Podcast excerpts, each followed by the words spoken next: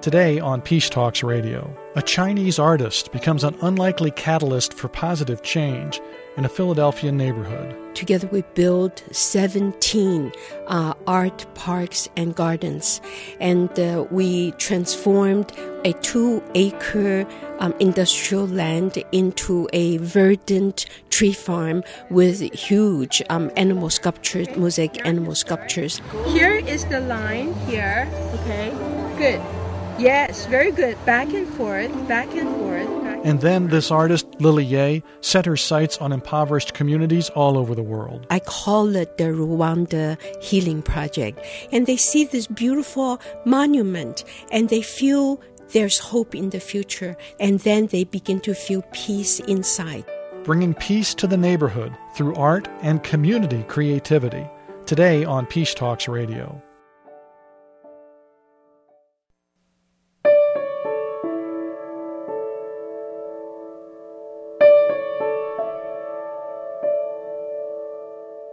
This is Peace Talks Radio, the series on peacemaking and nonviolent conflict resolution. We put the spotlight on peacemakers throughout history and today, whether it's the search for inner peace or learning how to resolve conflicts we have with others in our families, workplaces, communities, or between nations. We consider it here on Peace Talks Radio. I'm series producer Paul Ingalls. Today, how can an urban U.S. neighborhood in decline, where peace and security is in short supply, make a comeback? Beautify itself with outdoor sculpture, mosaics, painted murals, gardens, and trees, and do it together as a community? And how can a Rwandan village, devastated by the most extreme trauma of genocide, honor its dead with a breathtaking memorial space and begin to find peace? And how can a little Chinese woman be the one to lead both efforts? Painter and educator Lily Yeh did by combining the healing power of art with lessons from legendary peacemakers and an open invitation to everyone in these communities to play a part in reestablishing a sense of place and a sense of peace. Lily Yeh, her last name spelled Y E H, was born in China in 1941. She grew up in Taiwan, moved to the U.S. at age 22 to seek a master's degree at the University of Pennsylvania. An artistic friendship with a choreographer named Arthur Hall brought her to the North Philadelphia neighborhood of Fairhill, where Hall's studio was located. Lily Yeh and Fairhill resident Brenda Toller recalled what Fairhill was like in 1986, before Yeh began the project that would lead to the creation of her organization, the Village of Arts and Humanities. In a way, North Philadelphia, it one time was a um, strong neighborhood, but gradually it uh, became dilapidated. It was a lot of abandoned houses, a lot of trash and debris everywhere. It's so called the bad land. Um, it is a place, if you have no business, you don't go in. Um, when you look at the street, it's very gray, very bleak, not a lot of trees, no flowers. I mean, it was like a lot of empty spaces and glass bottles and trash being thrown everywhere. You have a lot of vacant lots uh, right in the midst of the city. They are like broken tooth. Um, it's just like a big holes. It was a lot of people trying to find jobs, and it was hard to get jobs, and a lot of um, young men that were like coming out from being incarcerated. It was hard for them to like really find anything even something that was underneath the table, like it was really devastating to a lot of families also. You do see violence and drug houses right um, in the middle of the uh, blocks in many places. And then sometimes you, you hear shootings, and so violence uh, broke out. Lily Yeh, in conversation with our Carol Boss, said what choreographer Arthur Hall asked her to do. Arthur Hall saw my uh, installation. It's indoor gardens, and he liked it. And he just casually mentioned that I have one lot, one little lot next to my building in North Philadelphia. Would you come and help me to make a garden out of it? And that's the beginning. And I didn't I didn't know much about anything. I didn't know about building. I didn't know about community. I didn't know about working with youth. I actually knew very nothing, but I was interested. I um, admired him, and and I felt this is an opportunity, and why not give it a try? So that's how it all began. Well, for now, let's let's fast forward. In contrast to the neighborhood when you first arrived, if you can describe the community after its transformation? I was at the village. I began to work there from 1986, and I left the village in 2004. By 2004, um, this abandoned lot really grew into a village like environment. Um, we, together, we built 17 uh, art parks and gardens, and uh, we transformed um, a two acre um, industrial land into a verdant tree farm with huge um, animal sculptures, mosaic animal sculptures. And uh, also, um, walking through the village is almost like a little bit walking through a Chinese garden. There's no formal entrance. You can go into the village in several um, entryway. And how do you know it's village? You know it because it is full of colors. You see blue and green and red um, on mural, be- beautiful two-story, three-story high murals, and then you see so many gardens filled with flowers and tiled um, murals and sculptures and so forth. And then so you would walk in, but we we repair. We didn't tear down things, but when things broken down, we renovate, we turn them, we transform them. So you have this very interesting architecture of the very old and the very new. It, this is kind of an organic connection between that. And then in between the houses where I said it's like broken tooth and so forth, then we have the flower gardens, we have the vegetable gardens, we have the play gardens and so forth. And you have a theater and you have uh, benches and the memorial garden and on and on. It's just very intriguing. And I remember one time when city toured up the sidewalks and I said, great, you know, when they put down the cement and we put mosaics. So we just put uh, art uh, everywhere. So when you come in, you're embraced, you're nurtured by the art that's and color and imagination from the community to celebrate life. Now, you were essentially asked to revive a stretch of that neighborhood, and and um, you know you were born in China, you grew up in Taiwan, you came as an artist to attend the University of Pennsylvania Graduate School of Arts, and you eventually became an art professor in Philadelphia. Right. And you're right. not a social worker, you're not an urban planner, and you're not no. an economic development expert, and um, and yet you were beginning to do community development work. So, what skills did you bring as an artist to this community work that proved to be successful? Well, um, I really see myself as a person with very few skills, not knowing much.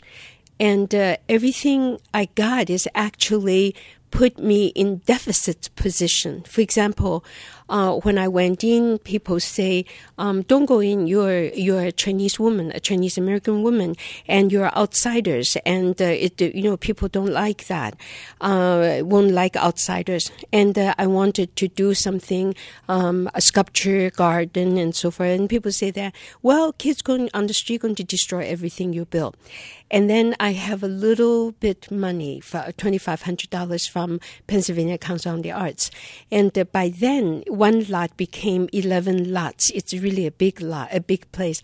And so people say that don't go in because you have a drop in the bucket and people um, do a feasibility study, but you can't really build anything. So I just see myself as in deficit position in every way.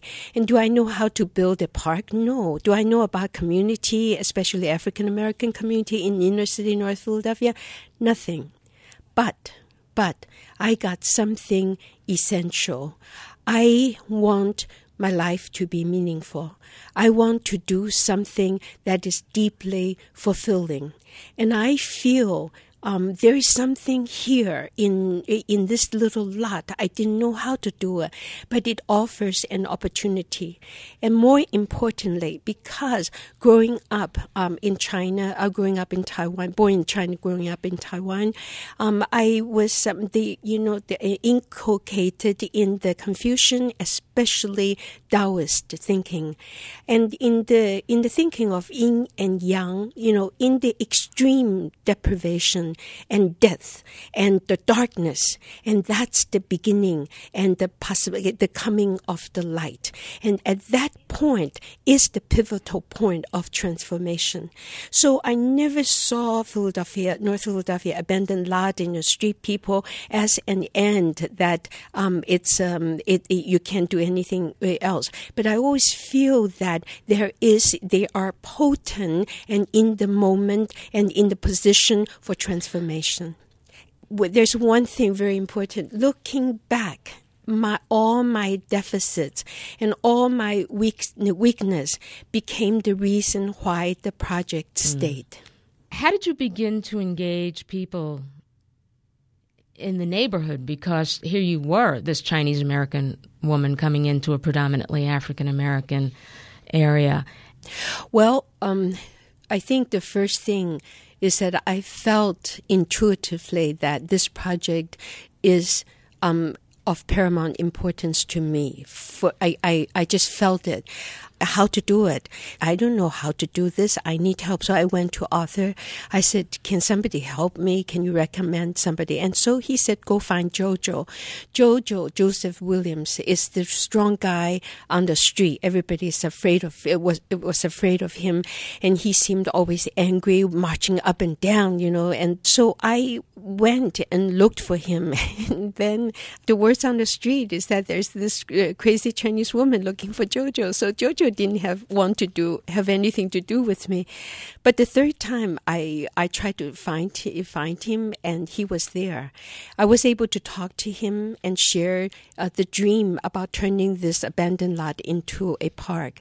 He lived right next to the abandoned lot and he liked it and he said okay i will help you and that's the beginning and that's how the project um, became anchored in the community it's through jojo and then because of him, kids came, kids adored him. And that's how um, it began to take roots mm-hmm. there.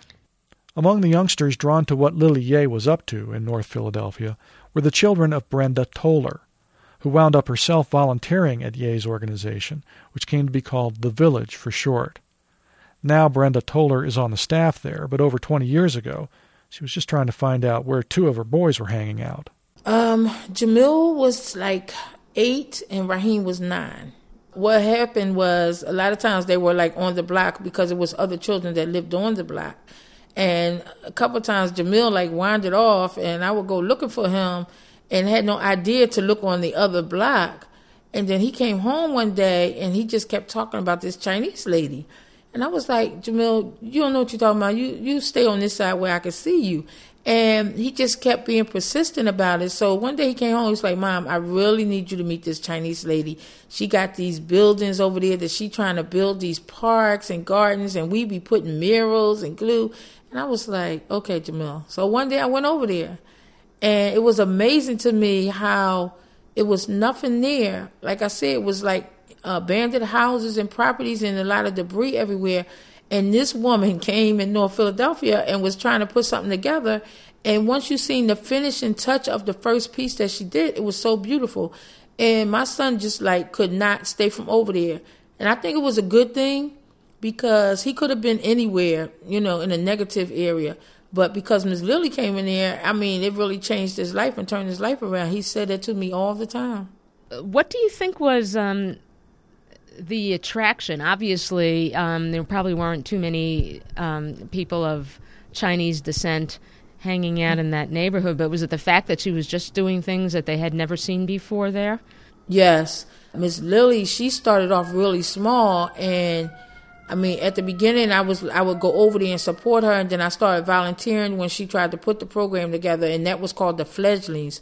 They were the children six through twelve years old, and it just turned out to be an awesome program and we started off with like a good 15 20 kids and wind up with so many we had people on the waiting list.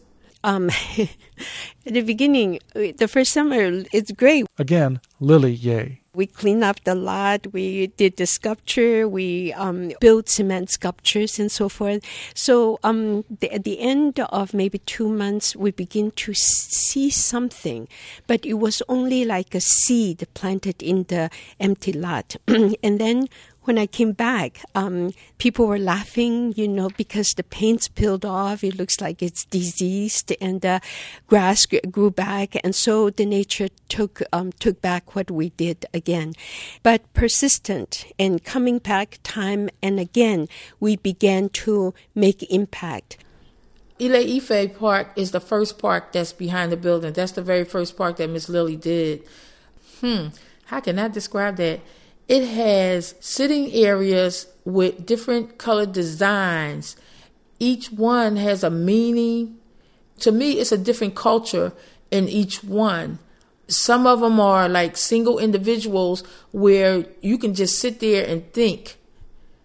The other ones are double where there's like a another person there, but it's in the spirit and then it's another seating area that has like a long seating area where you can sit like five to seven people in there. And it's like a connection. It's a bond that you get when you sit in that, you know, special seat. And then you have the different trees, the different shapes of the different trees that linger over you like it's a covering. And also with the garden around you and the birds singing, you would have to really sit in the area to get the whole full effect of it. So, how would you say the project um, changed how it felt to live in that community? Oh, the community changed um, so much, so much, because um, I guess people in different ways. First thing is that there was no green, very little green. If you see green, usually it's kind of a wild uh, gra- um, grass and weeds and whatnot. And uh, so slowly, when you see those and the dirt being replaced by mosaiced floors and by gardens, by flowers and by vegetables and so forth. I mean, so physically you see the change. And then um, we needed more space, like office space. There, volunteers come. We you start to have um, uh, uh, staff. We start to have a year-round educational program. We need more spaces. So I, we have um, the co-founder came, Stephen Sayer, and he helped to renovate the three-story um, warehouse that became our headquarters. And so we have a building, and then there were abandoned houses on our street. So we renovated six buildings um, into uh, offices and uh, studios and apartments. And then eventually we built six three story high um, uh, low income but beautiful homes for first time low income families. And then, so with 17 gardens, with a tree farm, with a lot of, you know, we turned over 200 abandoned lot into green spaces. So you see a lot of people working all the time. I mean, it's just a busy, busy place. We have youth theater and uh, we have annual uh, arts festivals, harvest festival. Where we would make costumes, the kids would dress up and we would bag up fruits and vegetables and we would have this big fabulous parade. And we would go around in the neighborhood knock on everybody's door and um, miss lily would say this special blessing that we would bless the neighborhood bless the children. And that's how i really got involved. And so then uh, we not only have volunteers, we have um, people from all over the country and in from the world coming to see the village. So from the forgotten and the disfranchised community, it became a celebratory, very much celebratory mm-hmm. community. So um, it was very exciting. More with Lily Yeh, more about her work in North Philadelphia, and later her Rwanda Healing Project. This is Peace Talks Radio. More after this break.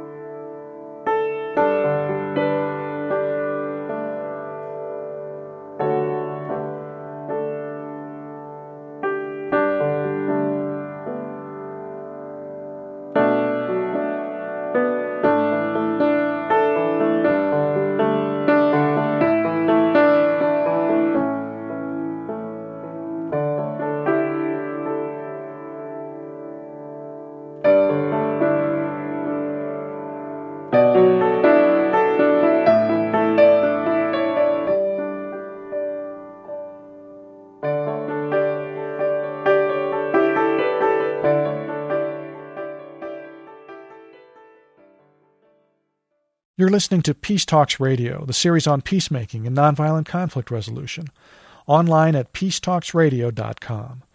I'm series producer Paul Ingalls along with Carol Boss.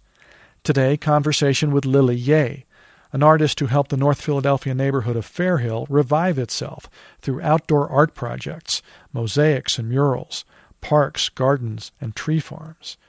The community coming together to create these spaces generated a sense of place and a sense of peace, replacing the sense of insecurity and despair that previously dominated the neighborhood. From the New Tang Dynasty television documentary on Lily Yeh, here are some of the sounds of her work with children and adults in Philadelphia and some of the reaction from people in the neighborhood. Yeah. Is it too much pain? Yes. Okay, what do you do here? You lick it a little bit with the with the container. Okay. Now you start.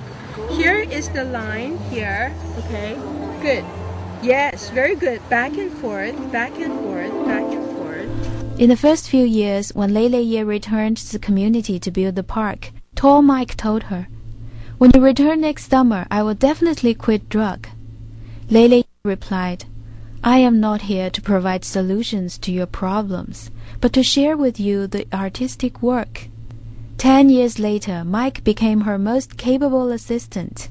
He's a teacher and main director of the Inlaid Art. A wonderland, you know, and like uh, my life kind of reflected the wasteland that I had uh, that I had derived from. You know, I came from uh, a time of drugs and trying to make money, trying to get money, and uh, during this whole particular time, I was uh, destroying my life, and you know, and I didn't have uh, any kind of passion to do anything. There was no sense of uh, trying to change or anything like that until I met Lily, who I thought was uh, some kind of miraculous individual who was about giving, about sharing, about uh, uh, teaching the kind of light that shines from inside of her. She wanted people to recognize that they had something to give, that they have an, uh, an ability. All they have to do is find that uh, that that central chi and uh, and they can begin to uh, do positive things. I never could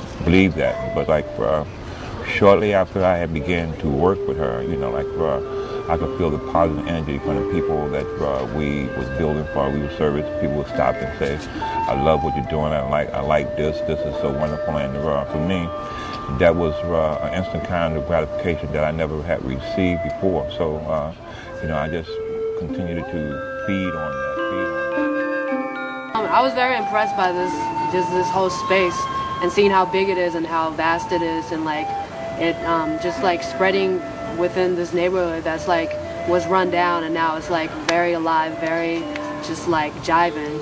It incorporates, you know, community, it incorporates kids and art, and that's what I want to do um, as a form of like teaching and understanding how to be a community and work together. Members of the Fairhill community reacting to the work initiated by artist Lily Yeh that helped rejuvenate their neighborhood into a more peaceful, productive, and welcoming place. A link to the full New Tang Dynasty television documentary on Miss Yeh's work in Philadelphia is at our website, peacetalksradio.com. Again, Lily Yeh in conversation with our Carol Boss. Lily, I know you've been inspired by the writings of Gandhi and Martin Luther King and also um, Nelson Mandela as a student. Yes. And they each understood the importance of patience in the work of fostering peace and compassion. And yes, I'm wondering if if that has a relevance. Um, I think to begin with, in uh, in Gandhi, you know, he um, he said that if we really want world peace, we must start with children. And uh, at the Village of Arts and Humanity, how it started, it was the children uh, when adults were laughing at me, when nobody wanted to uh, pay attention to um, this crazy uh, lady, children responded to life, to innovation, and to creativity, and to joy. So they came uh, without asking questions. They just want to help. And then from um, Martin Luther King and then from Mandela, you know, what I learned um, in addition to patience, is really truly um, hold on to your dream and not compromise. Even in very hard times when they were being attacked, imprisoned, um, uh, and assaulted and so forth, they didn't react to people's violence. They stay on course, on truly what they believed in. They see the true nature of human beings, our potential of being good and being the, the, the courage to embrace and to endure. And so I think those are the fundamental um, uh, principles that guide them, that give them strength for them to be patient. And because they understand we are better than what people often do. So they didn't react to violence, they stay on the peaceful course. I was thinking sometimes it's necessary to to need sort of a series of, of small victories, so to speak. Yes, that's why it's very important for all participants to see some success. Otherwise, it just seems it's unattainable. The goal is unattainable. And so, art, that's why art is such a powerful tool for transformation because to grow a flower it takes a year or you know you have to wait for weather but to to make a flower, you paint a flower. It takes very short time, and it's there. And uh, um, so, and in art, everybody is e- is equal, so you don't have discrimination. In art, you can create a new space where everyone with imagination, with talent, wanting to give, can walk into this new space of democracy and equality, and we can give and offer what we have. But there's something to me is more profound in um, in the you can say victory or in reward is really when you're talking, working with people, when people have no pretense, no goal to gain, but people just bare their hearts and, and no alternative um, um, motives and working together to a common goal, that transform participants. That's artist Lily Yeh. Brenda Toler is a staff member for the nonprofit organization that Lily Yeh started, which came to be known as The Village for short. Did you actually feel and sense that your life and the life of your family, as well as others, your friends and maybe relatives, um, actually changed? Yeah. Uh, because I was a housebody, always was. And like I said, when Miss Lily came, it just brought me out. But Miss Lily changed my family my immediate family with my husband and my children brought us close together because when you have children that wants to get involved in something try not to hold them back because it might take them to a level that will change their whole perspective on life whether it's negative or positive.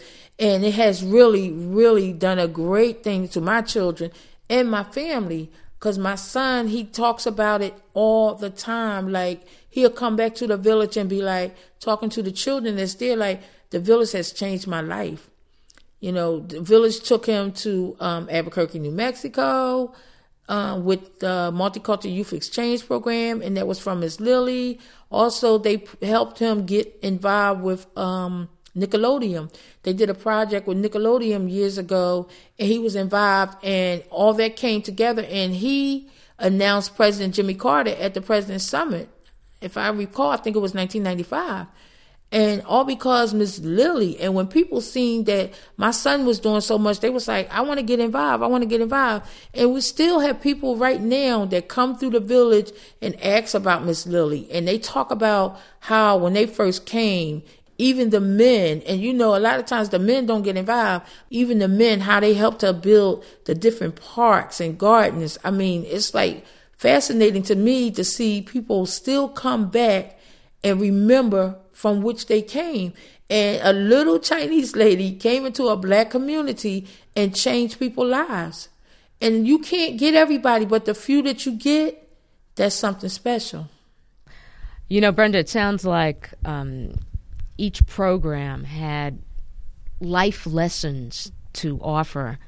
And I'm wondering if you might have some examples of what some of those life lessons are for you mm-hmm.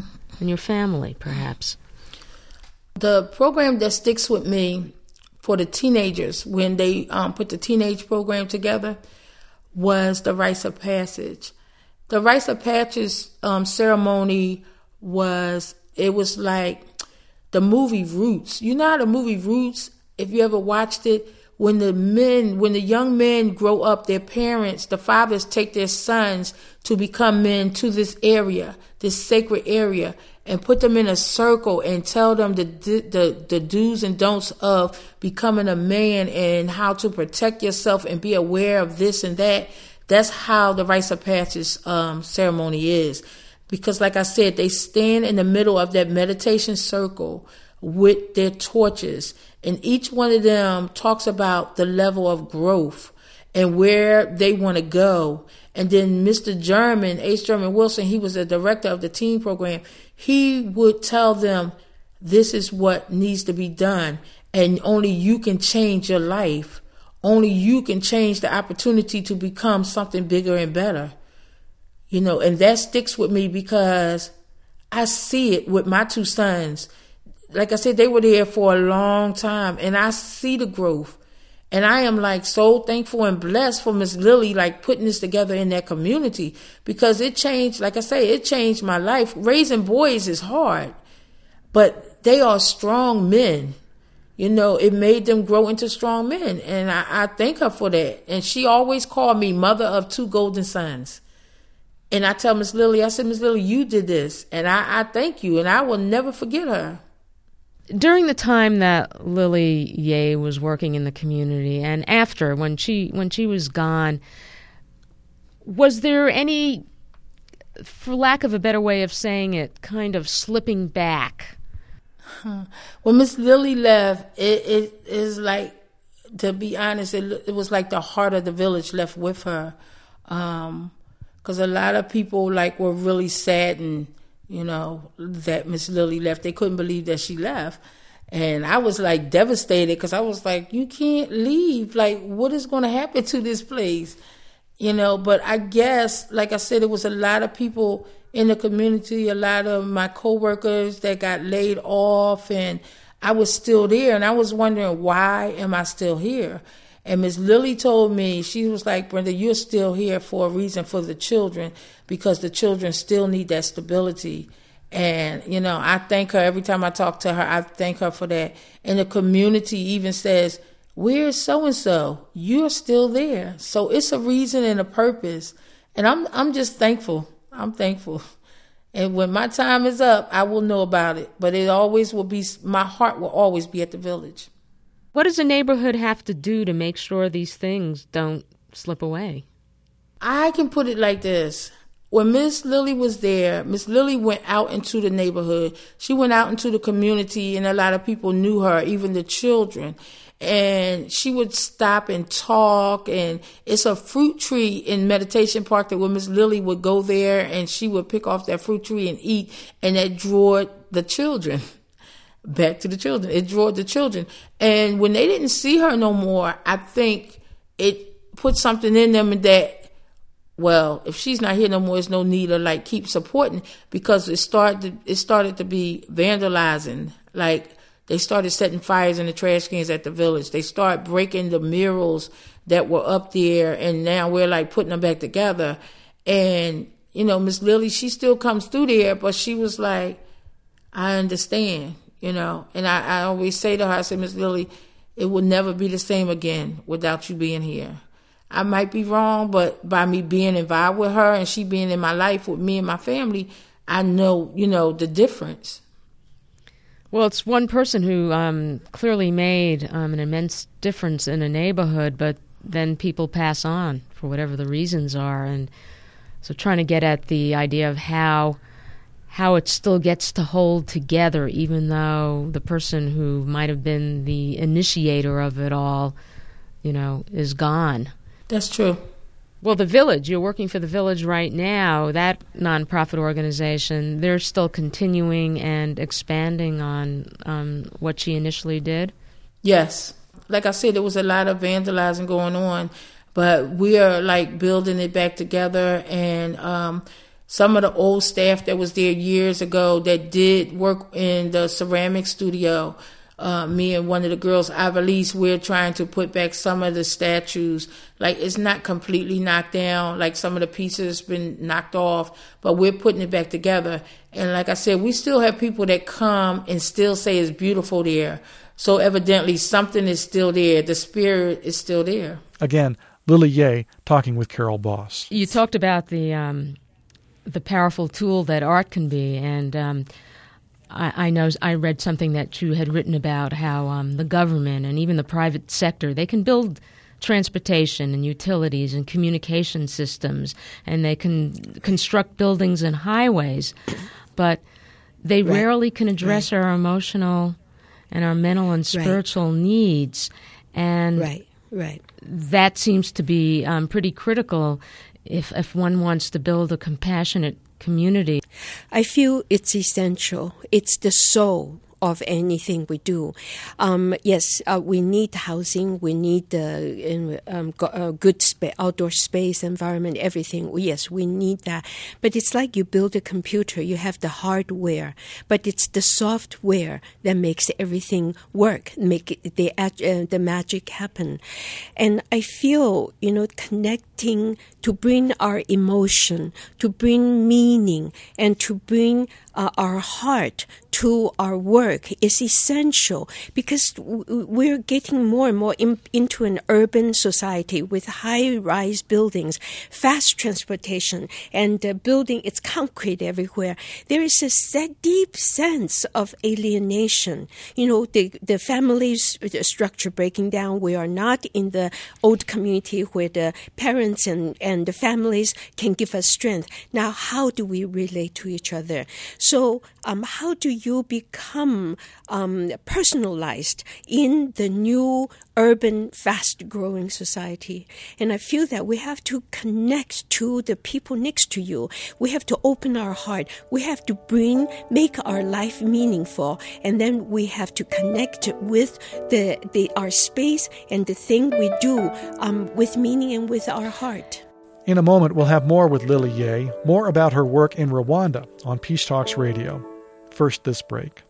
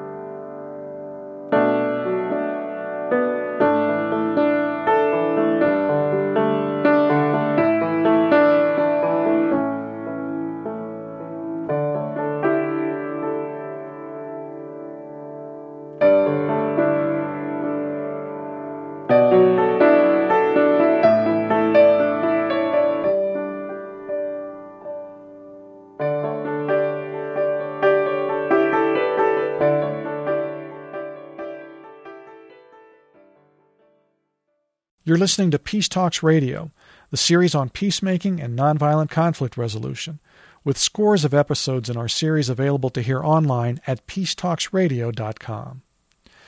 I'm series producer Paul Ingalls. Today we're visiting with Chinese born artist Lily Yeh, who in 2004, after 18 years, left her North Philadelphia project in the hands of her deputies. Then she started a new organization called Barefoot Artists, with a mission similar to her work in Philadelphia. On its website, the mission is described as follows bringing the transformative power of art to the most impoverished communities in the world through participatory and multifaceted projects that foster community empowerment, improve the physical environment, promote economic development, and preserve and promote indigenous art and culture. Barefoot artist projects have taken hold in Ghana, Ecuador, the Congo, Syria, Republic of Georgia, Kenya, and Rwanda, a nation that was devastated by genocide in 1994. Our Carol Boss talked about the circumstances which brought Lily Yeh to this Rwandan village. In 2004, at an international conference, you met Jean Bosco Musana, regional coordinator of the Red Cross in Gisenyi, Rwanda. And this was 10 years after the genocide there. And I just want to remind listeners about the enormity of the events in Rwanda 1994. And during a period of 100 days, approximately 1 million Tutsi were killed by two Hutu militia groups. What did Mr. Musana ask of you? Um, he didn't. Uh, he he gave a speech um, about how the um, the impact of genocide and how much people were still traumatized by the event and the desperation and poverty of the country. And it's the way he spoke.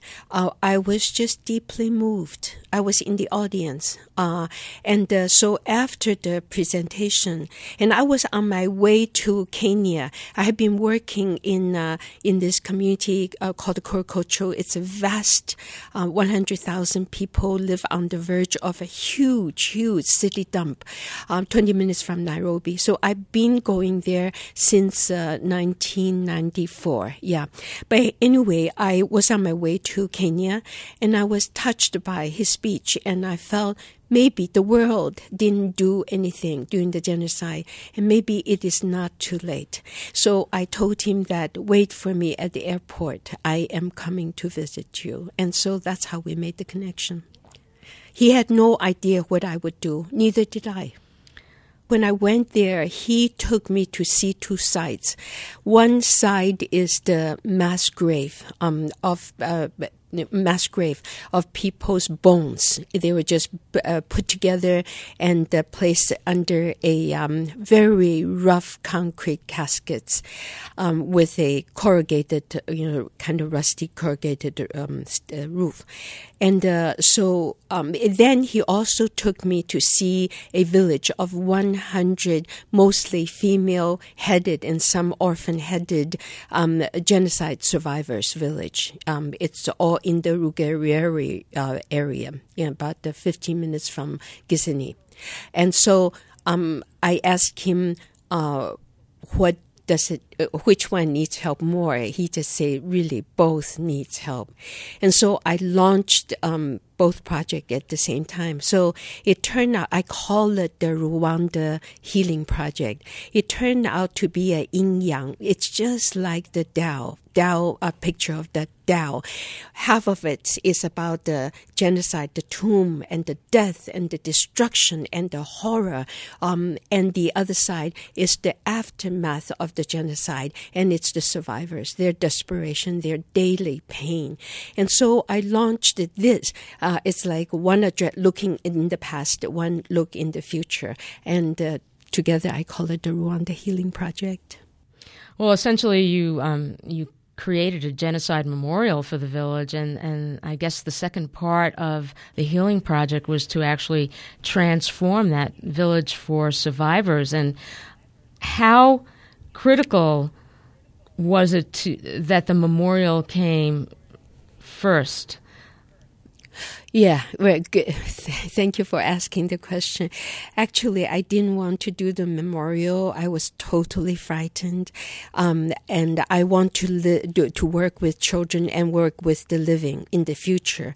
So I asked Jean Bosco. I said, if I have to choose one first, which would you recommend? He said, you need to address to the dead. And I was very shocked by that. But he said, if you don't look at the dead, if you don't heal from the past, you cannot have a good future. And so I went in reluctantly, and uh, I thought I could do um, something simple, like at the village with the people living there. We can make it beautiful, we can make mosaic and so forth. But then people say, no, we cannot help you. You have to get professionals. It has to be a professional job. And in addition, you have to um, then you also uh, could you help us to bury our dead properly? Because their bones were above the ground and they say they won't rest until they're buried underground. And so i was totally frightened because if anything happened to the bones then you're you're hooked connected to the sorrow of a national psyche. But i felt that i was called at that time to do that, and I have to figure out a way. And so, but anyway, um, so that that's it, it. Yeah, it's it's full of challenge, but it's the probably the most profound thing that I did in my life is to build that monument. Okay, Fabrice. Okay. You you have to give me. You, you the letter has to read very well. No. You're hearing audio from a documentary about the Rwanda Healing Project. Lily Yeh working with Rwandans as they constructed the One Village's Memorial for the Dead. Maybe have some leaves here, here, flowers, flowers, all flowers. Okay, maybe some leaves, some jewels, and flowers. Yes. This is fine. Yes? Good. Okay, yeah. Meza. This is, yeah, no, Biza. Yeah, it's Biza. Okay, yeah, no. Taki Pazu.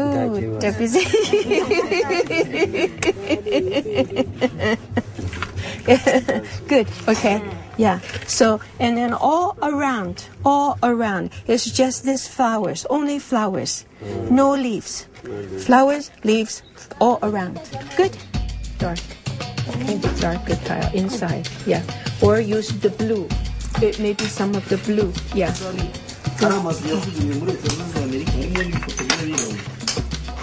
Okay. Then you read this better. Yeah. Find the letter. Yeah. Okay. W. Okay. And then. Wait. Okay. Why?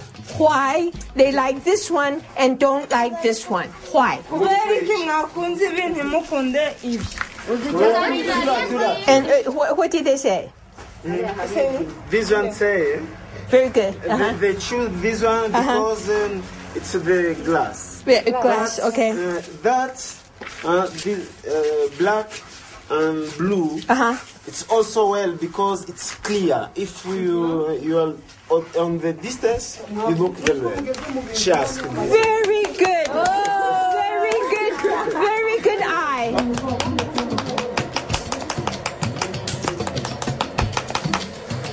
Okay. See, this goes pretty quick, huh? Did you find that your approaches in working with the people of Rwanda were similar to those used in North Philadelphia? In a sense, they're both devastated communities, but in Rwanda, this is a, a community whose um, whole the country it's a whole country whose psyche has been traumatized. And I'm Right, wondering if the scale right. of violence and trauma requires different approaches, or you found yourself working Um, I- with these people in in the same way. Right, right. Well, I think um, uh, village, 18 years um, working at the village, certainly prepared me well to take on something like that. I mean, I think if I didn't um, work at the village, I probably would not would be totally at the loss how to go about it. Um, the second thing is that I think the methodology is very similar. Um, at the beginning. I, I didn't go to the trauma. I didn't go to the darkness. I didn't go um, to delve into um, people's sorrows. I look at what is possible for us to do together in a new kind of space where we can think about the future. And so, um, in the uh, in the genocide, um, the first thing, well, I think um, the, the the what made me realize um, the village helped me um, helped me to understand the power of art in transforming place and community. What is the power of art? It's really the beauty. And it's like you, you don't, you know, it's, it, it's not, not all art transform. It's like, uh, I often call North Philadelphia, what I do there is like el- urban alchemy. You have to um, you have to gel up things, you stir up things, you get people to create things, but then you go through a process of selection, distilla- distillation, and uh, a very um, kind of uh, uh, how do you say demanding process. And when you reach certain quality of harmony, of power, then the work has the power to transform, and that's beauty. Um, a, it's a um, so anyway. When I saw the genocide memorial, uh, I mean the mass grave the first time, my heart sank. I said, there's no healing when the victims um, every day see their loved ones being buried in such a ra- kind of raggedy place.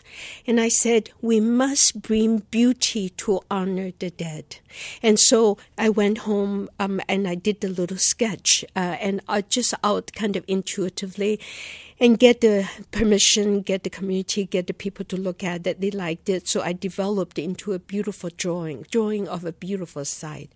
I didn't have, uh, so I went back, and then um, the funny thing is that just like the village, when I went there, I, I have no idea how to design a memorial and uh, I have no money. I have no architecture preparation, I mean, architectural background, but only the the, sincere desire wanting to do it and felt that it is in my path that I must deliver this. And there is something there that for me to discover through doing this. And so, um, and like at the village, you know, often I felt I'm at the dead end. I don't know where to go. And the right person and the right help came and rescued me. And so at that time when I was there, and it just happened that, you know, I, I found the China uh, Road and Bridge Construction Company. They actually built uh, a lot of the Rwanda roads and so forth. And they felt that the, here is a countryman and I'm not doing anything for profit. And then so they stepped forward and they helped me even before I had the resources to do that. It's just been just about exactly two years ago that the memorial was dedicated, and um, I heard there were like 5,000 people that attended the ceremony.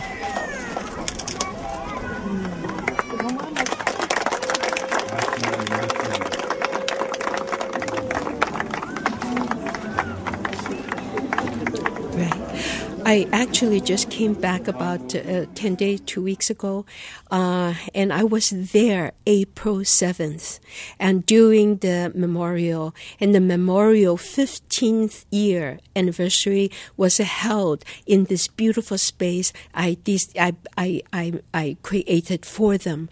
And I can it's just profound. It was just profound to see people, they, they, they painted everything. I gave the, this with you know many of my friends. We were there, and in Terry's beautiful book, Terry Tempest Williams talked about the dedication. We gave it to the community. We gave to the government for safekeeping, and they did. They painted anew and the white and the purple, the color of mourning, their flag of purple color in the undulating form. It just glistened in the bright Rwandan sun. Thousands of people came and marched and reenact at the roadblock. And at the ceremony, they remembered the dead and they opened up the pits in this, be- the, in this beautiful memorial. People line up to go into the bone chamber. They open up the caskets, and there you see many people's bones collected there. Even 15 years later, people screamed, hauled, collapsed, and traumatized in that bone chamber. They have to be carried out, being embraced, being consoled by Red Cross people, their family, and other people there. And to see that, that beauty, they feel, yes, now their dead ones are buried in a beautiful place. Their soul can rest, and so can the victims. Their soul can rest and they can now begin to think about the future. That was profound for me. And that, in a way, too, is a, is a, is a, a, vivid description of peace, of finding peace. Yes, you have to heal. You have, you know, the, yes, the path, the dead is dead, but the living, they have to carry the burden of that tra- uh, trauma, but they have to find the courage to look at the future. But then when they see they're outsiders, people, you know, they, uh, Terry describes, they feel loved by people they have never seen from America whose hearts are connected to them. And they see this beautiful monument and they feel there's hope in the future. They are being loved, they're being cared, and their sorrow is being heard and uh, being felt. And then they begin to feel peace inside and find courage to move on.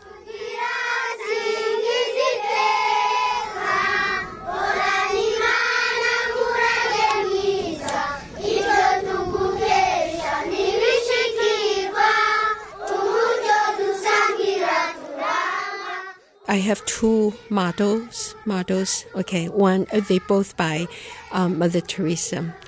One is um, "Make my heart broken so completely that, that the whole world falls in." So sometimes in adversity, uh, maybe that's the beginning of transformation and love. And the other one is that also from Mother Teresa, we can never do great things, but we can do small things with great love. That's the beginning of taking action, however small, but with compassion, with concern for other. I think that's maybe the beginning of um, transforming our, so- uh, our society, our environment, society, and the planet. And also um, what happened in the outer world um, is intimately, intimately connected to each individual's action. For example, climate change, it's directly connected about the food that we eat, the energy consumption. So our action matters in a huge way.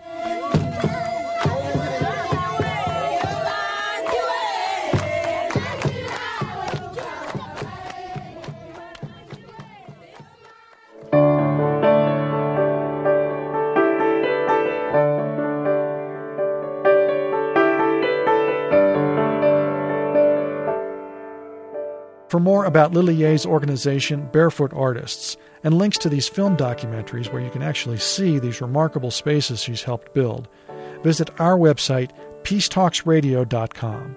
That's peacetalksradio.com, where you can also hear all the programs in our series going back to 2003. You can also order CDs of most episodes, sign up for a podcast, or our newsletter. And it's also where you can go to make a tax deductible contribution to our nonprofit media organization that produces this program and keeps talk of peace on the radio and on the web. Additional support comes from the Oppenheimer Brothers Foundation, the McCune Charitable Foundation of New Mexico, the Peace Tales CD Project at peacetales.org, and KUNM at the University of New Mexico.